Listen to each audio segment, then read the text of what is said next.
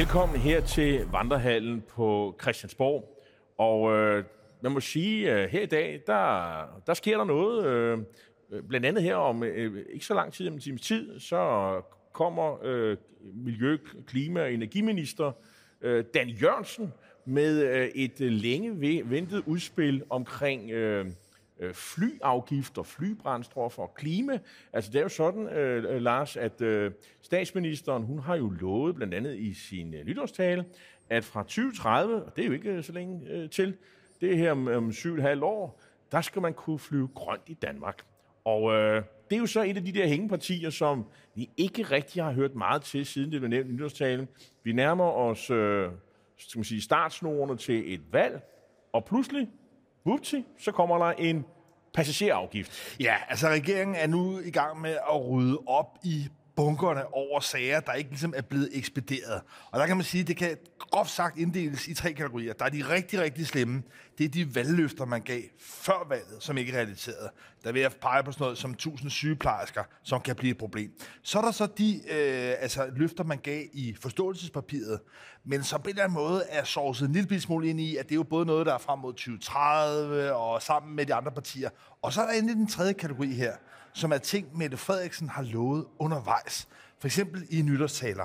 Og der er det, at hun har lagt op til, at man allerede i 2030 skal kunne flyve grønt. Så kan man godt tænke, at vi skriver 22, 22, eller 2022, det er om otte år, kan det ikke nå at lade sig gøre? Nej, det er faktisk om meget snart. Så hvis Mette Frederiksen og regeringen rent faktisk vil gøre alvor af de løfter, hun har givet, om, at vi i hvert fald indrigs skal flyve grønt, ja, så er uret ved at tække ned. Så skal der komme nogle udspil, og det er så det, der gør i dag. Men det er jo ikke sådan, at man kan sådan, øh, herinde øh, bestemme skal man sige, den teknologiske udvikling og sige, simpelthen, du flyver alle grønt. Altså, det skal jo udvikles.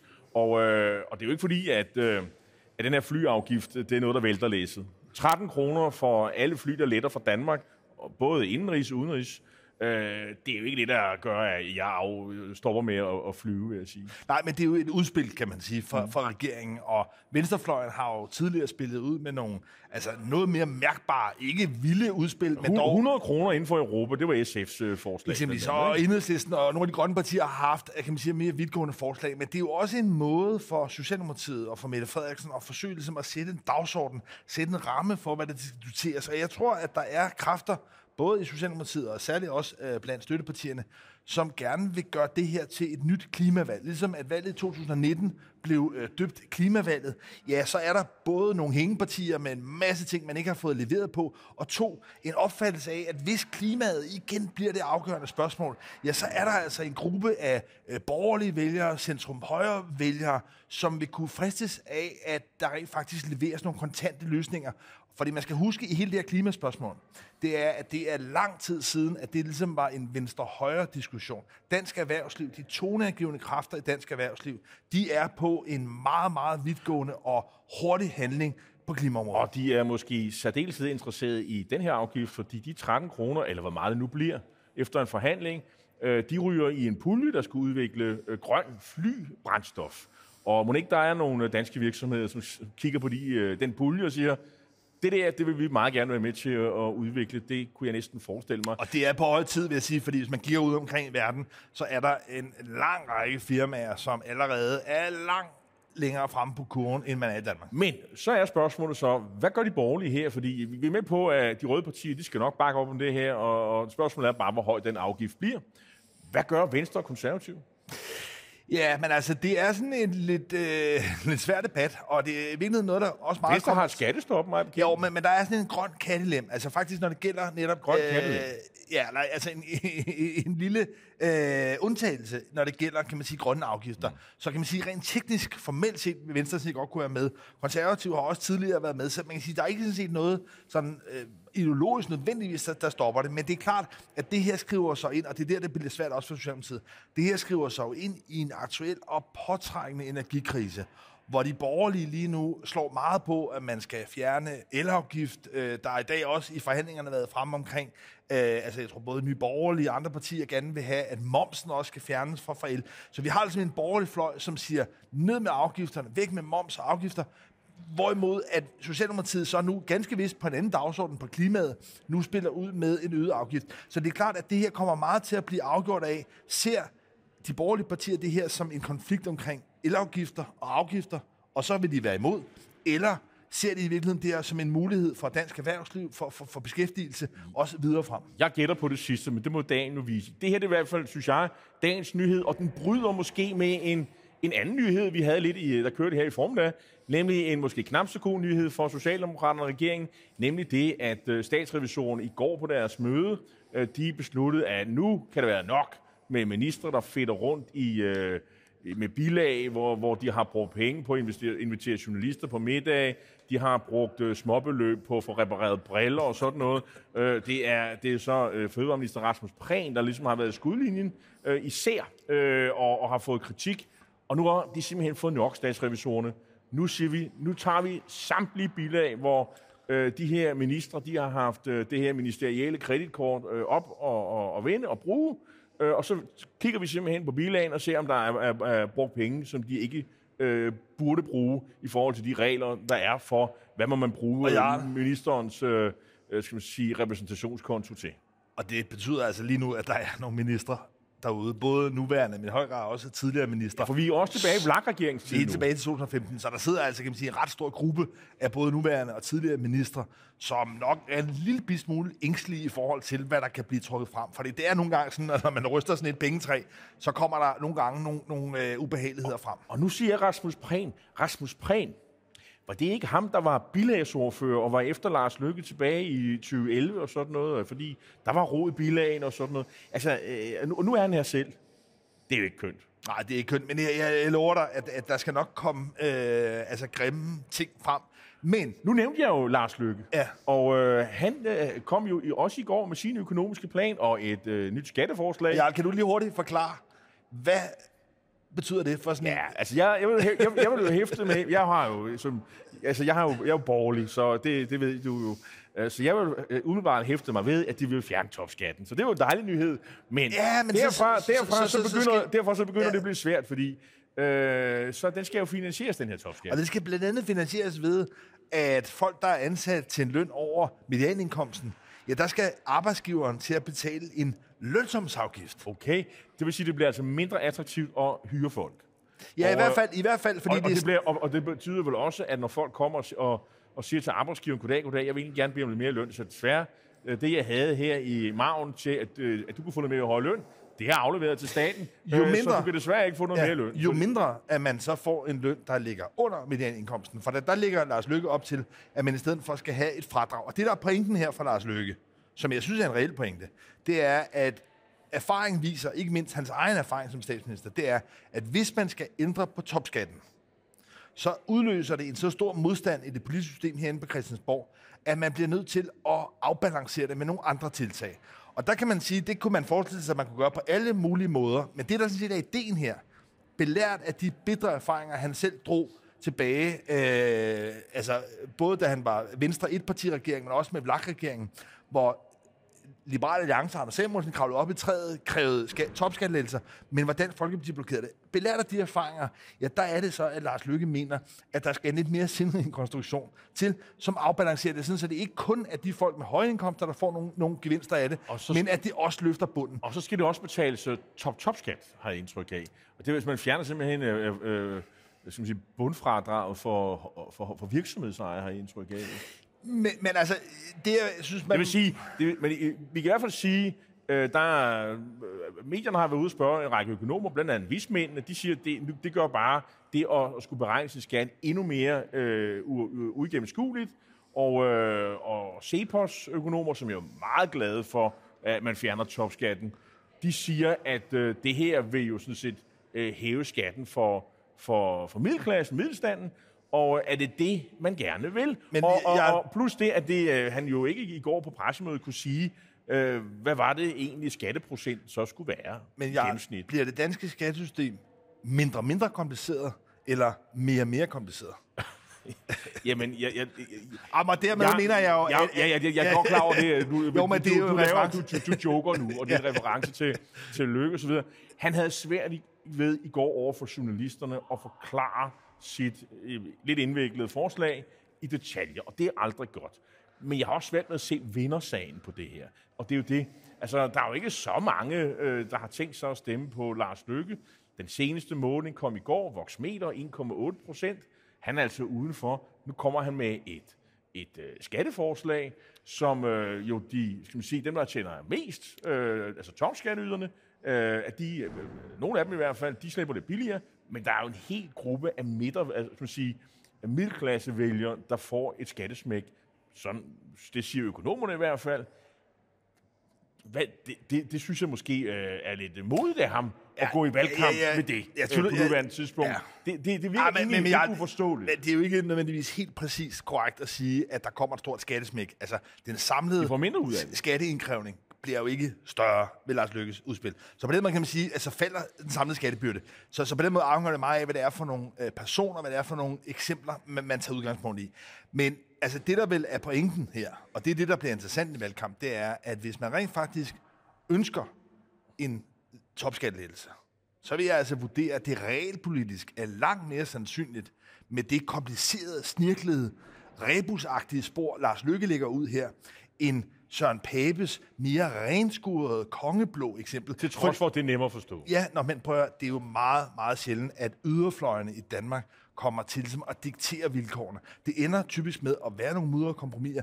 Det, der er problemet, synes jeg, for Lars Lykke, det er, at han starter med at præsentere den model, som det nogle gange kunne ende med at blive efter mange forhandlinger og bekendtgørelser osv.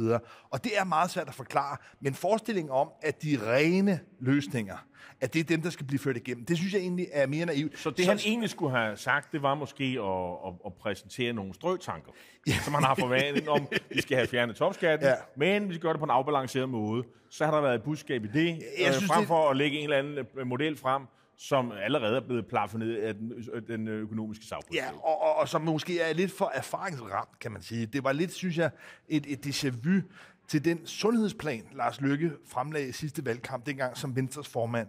En, en model, hvor regionerne skulle nedlægges, der skulle oprettes bestyrelser, men det var så kompliceret, byzantinsk og sindrig, at der stort set ikke var nogen, der forstod den jo, bortset fra en, Lars Lykke selv. Så han formåede ikke rigtig at gøre det til en folkelig sag. Han formåede ikke netop at gøre det til noget, der solgte billetter. Og, der, det- der, og det mønster gentager sig. Det her bliver ikke nogen øh, folkelig sag. Det tør jeg godt love. Og, øh, og så kan vi alle sammen gå hjem og læse lidt bedre på lektionen om, øh, hvorvidt... Øh, men, og, men- og forstå hans, øh, hans, hans forslag. Jeg er ikke sikker på, at jeg har forstået det 100%. Det må jeg sige, det har jeg. Men ja, det, jeg synes, der er det interessante ved Lars Løkke, det er for det første, at han altså, tager en attitude her, som er diametralt modsat af Inger Støjberg, altså den tidligere næstformand i Venstre, hvor hun appellerer til følelserne, til de lette, de billige point, ja, så tager han altså en meget, meget lang omvej omkring noget, der skal være fornuftigt. Men Og så er- bliver han jo også, øh, skal man sige, irriteret på journalisterne, der spørger kritisk ind til, Nå, de det- her ting, hvor, hvor at at Inger Støjberg svæver over vandet og smiler og er glad og slår ud med armene.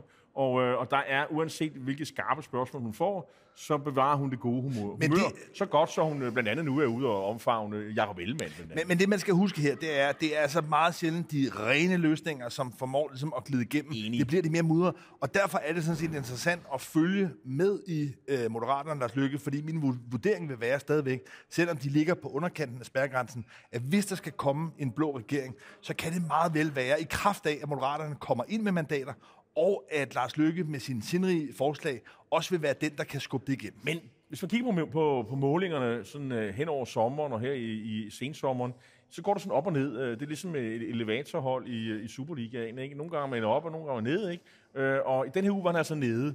Og, og så er det jo ligesom, at så får han noget airtime i, øh, og op, omtale, og så plejer han at være op igen. Jeg er ikke sikker på, at den der øvelse, der var i går med det presmøde, som har fået temmelig meget dårlig omtale at det er det, der gør, at han i, i næste uges målinger er, er oven vande. Men, det, men, nu men, se. men, men det vil være så i givet fald, det vil være min vurdering, være virkelig, virkelig dårligt nyt for Blå Blok, fordi Blå Blok, uanset at det er Inger Støjberg, der er den markante stemme, uanset at øh, Søren Pape kommer med forslag, så kan det, når mandaterne tælles op, bare vil være Lars Lykke, der skal trække en blå regering hjem. På den anden side, altså i Rød Blok, ja, der synes jeg, at der begynder at tegne sig et andet scenarie, som kan handle om, at det lille grønne parti, Alternativet, som jo i lang tid har været dømt ude, Fordi der kom, der kom jo faktisk en, øh, en frisk, og måske ikke helt uventet nyhed i går, øh, at øh, Franziska Rosenkilde fra Alternativet, som jo er deres enlige repræsentant i Københavns Borgermission, og formand for partiet, forperson, undskyld, undskyld, undskyld, forperson, undskyld, øh, at hun har ligesom slået pjalterne sammen med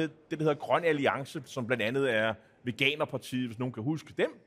Øh, og, øh, og det lå, var ligesom ventet.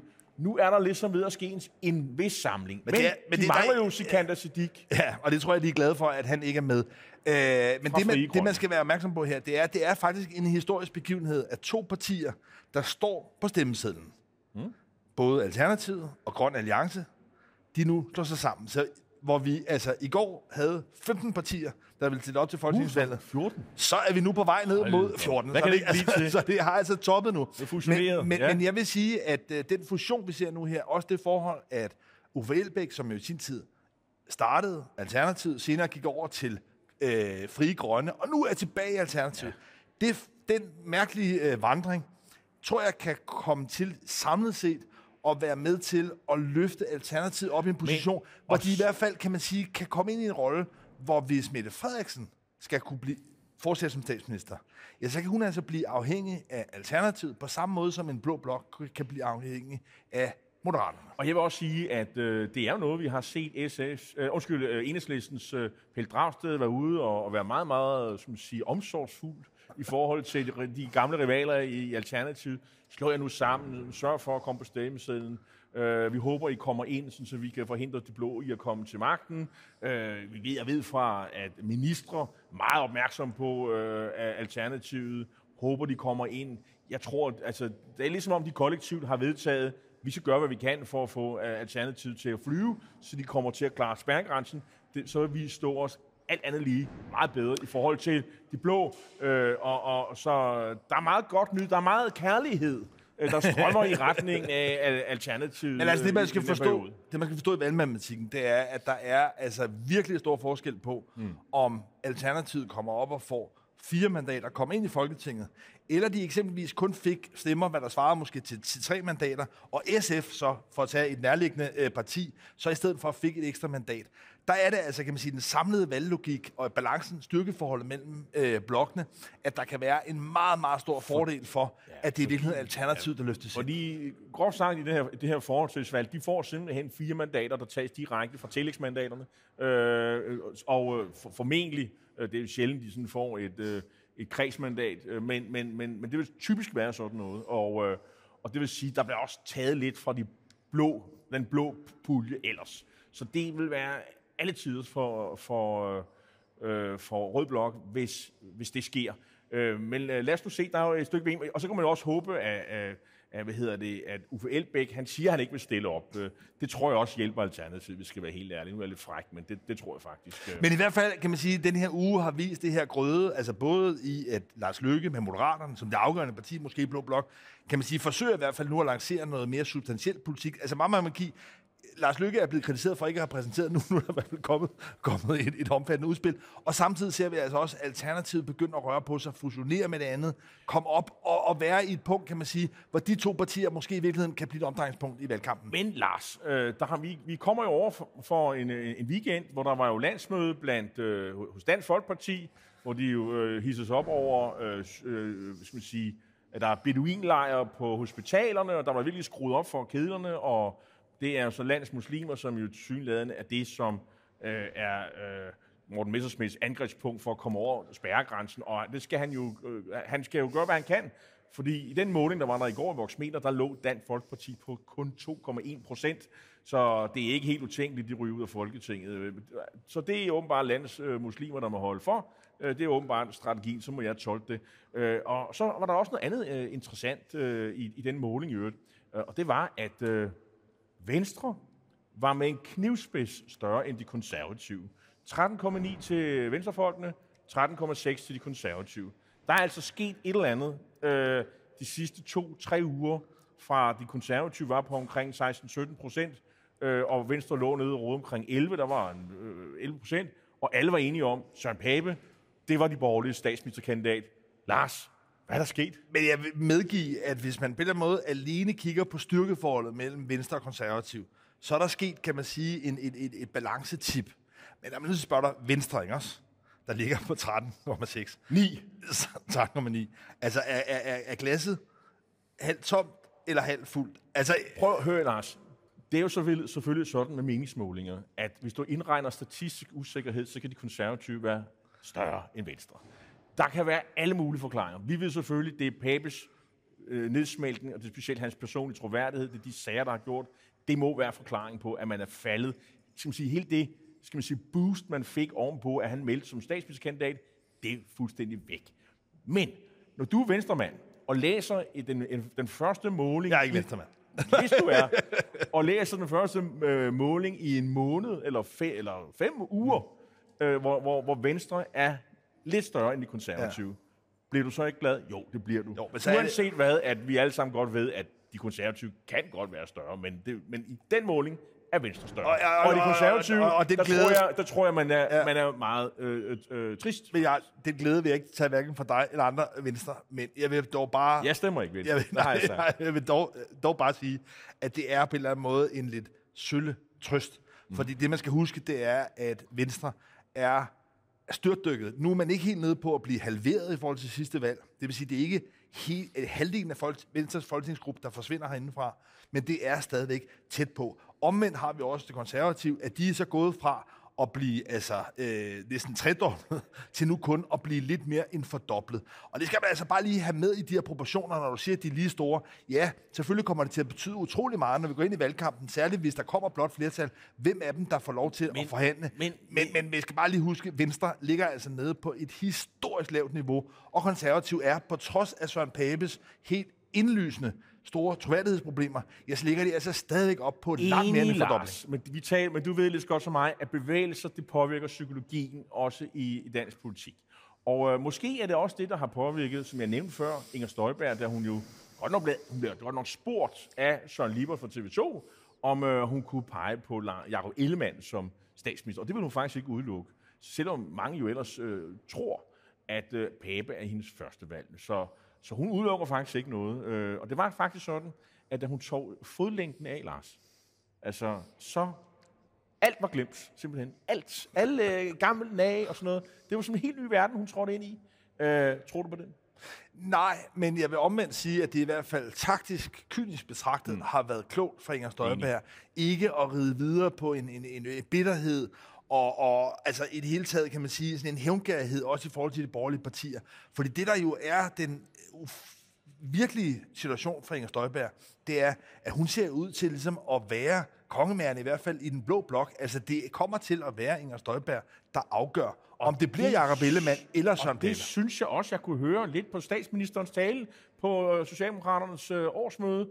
Det virkede som om, at den tale, hun holdt som øvrigt, var positiv og lavet med energi og at det var en tale, som øh, var ligesom fuldstændig strikket sammen, som om, at den ramte de cirka 50.000 vælgere, som sidste gang stemte socialdemokratisk, men nu går over til Inger Støjberg og siger, de vil stemme på hende. Øh, der var øh, noget, øh, skal man sige, øh, lidt til øh, udkanten, og der var øh, hårde straffe og sådan lidt. Og sosuerne, sosuerne, de skulle have mere løn, øh, i hvert fald i levetiden. Det jeg godt vil love dig, det er, at det var meget få, hvis ikke nul, af dem, der ligger og tipper mellem Danmarksdemokraterne og Socialdemokraterne som vælger, der rent faktisk sad og hørte Mette Frederiksen tale. Men, men de har, og måske, det er, og de det har er, måske hørt hendes øh, forslag om SOS. Nej, det tror jeg faktisk ikke engang. Altså det, der er det store problem for partierne nu så tæt på en valgkamp, det er, at det er ekstremt svært med forslag, med konkrete udspil, at ramme nogle af de vælgere, som ikke interesserer sig særlig meget for politik. Altså, desperationen for partierne er, at dem, der ligger og rent faktisk bytter blok, der virkelig skifter magten, det er nogle af dem, som ikke holder avis, som ikke ser tv-nyheder, som ikke er på sociale medier, som i det hele taget ikke følger særlig meget med i politik. Og det gør, at det er en målgruppe, der er helt usandsynligt svær at nå, særligt hvis man skal gøre det på rekordtid. Så var der jo også de radikale. Øh, øh, blev vi klogere på noget som helst? Øh, de siger, de vil vælte øh, den, den regering, som de forventer at støtte efter et valg. Øh, blev vi klogere på den dagsorden her i weekenden med de radikale lands, øh, landsmøde og Socialdemokraternes årsmøde, synes du? Nej, altså man kan sige, vi, vi ser et, et, et ret forbitret øh, opgør mellem Socialdemokratiet og Radikale, hvor de i virkeligheden får talt sig længere og længere og længere væk fra hinanden. Og lige nu ser det meget svært ud at se, hvordan Radikale og Socialdemokratiet skulle kunne danne regering. Jeg tror bare, at man skal være opmærksom på, at vilkårene for begge partier ændrede sig. Socialdemokratiet havde oprindeligt en drøm om, at de kunne lave en, en langsigtet alliance med Dansk Folkeparti. Den er forsvundet. De, for, altså, Dansk Folkeparti har ingen mandater, og Radikale havde en drøm om i virkeligheden at kunne genopleve det gamle VKR, Centrum-Højre-samarbejde.